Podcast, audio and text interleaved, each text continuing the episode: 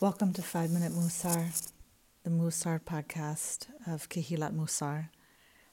I am Rabbi Chasya Uriel Steinbauer. I want to wish you all Purim Sameach, very happy, joyful, present Purim. In our Mussar practice, we look at each festival, each Hag, as an opportunity to learn from our ancestors and their midot, their soul traits, their personal attributes. Here in Megillat Esther is the story of Esther and Mordechai in the Persian kingdom who have to face plenty of opportunities and obstacles to do what is called upon them for them to do and be. If you do not know this story, I encourage you to take time to read the 10 chapters.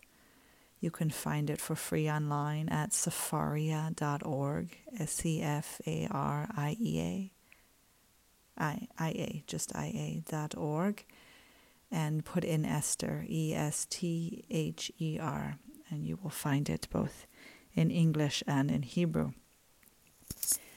So we hear in this story, we are introduced to a brave surrogate father named Mordecai, who only fears God and will not compromise his values as a Jew. What must have been his Bechira point, his most challenging moment, was how vulnerable it must have been to have to rely on his orphan cousin, Esther, to decide whether or not she would try to save the Jewish people from, from genocide by the decree of her husband, the king.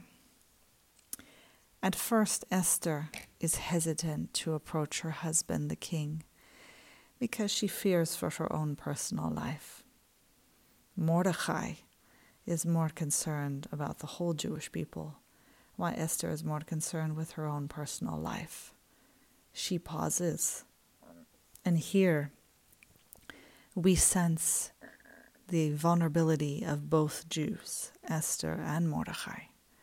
Mordecai pleads with wise words Do not imagine that you, of all the Jews, will escape with your life by being in the king's palace. On the contrary, if you keep silent in this crisis, relief and deliverance will come to the Jews from another quarter, while you and your father's house will perish. And who knows, perhaps you have attained to royal position for just such a crisis. Esther must stretch into her proper place and space. She must exercise balanced humility and anava. She must also practice balanced gevura, strength, and find the courage to approach a king who has not summoned her, something forbidden and punishable by death.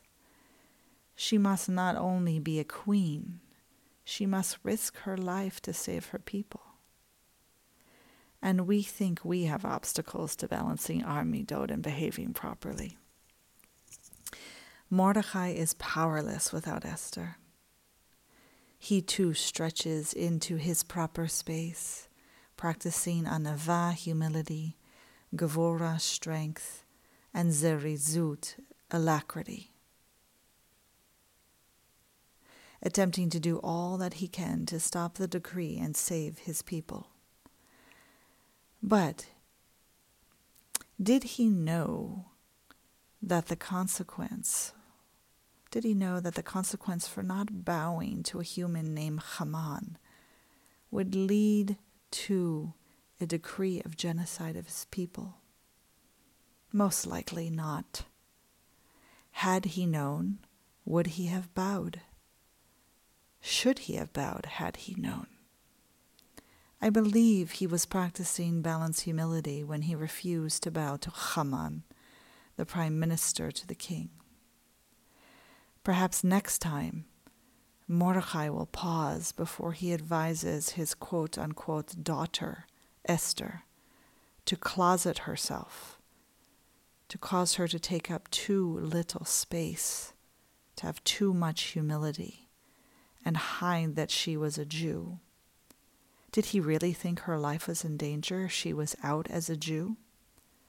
Would she had not been selected as a queen because she was Jew, a Jew? Is this what he feared?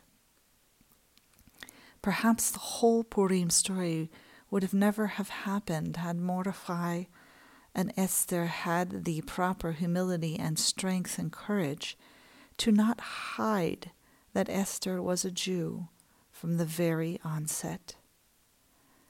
What do you think? Where in the Purim story do you witness balanced and unbalanced midot? Which ones? Please send us your comments and your questions. Be in touch. I wish you all the most joyous of Purims. We all need it.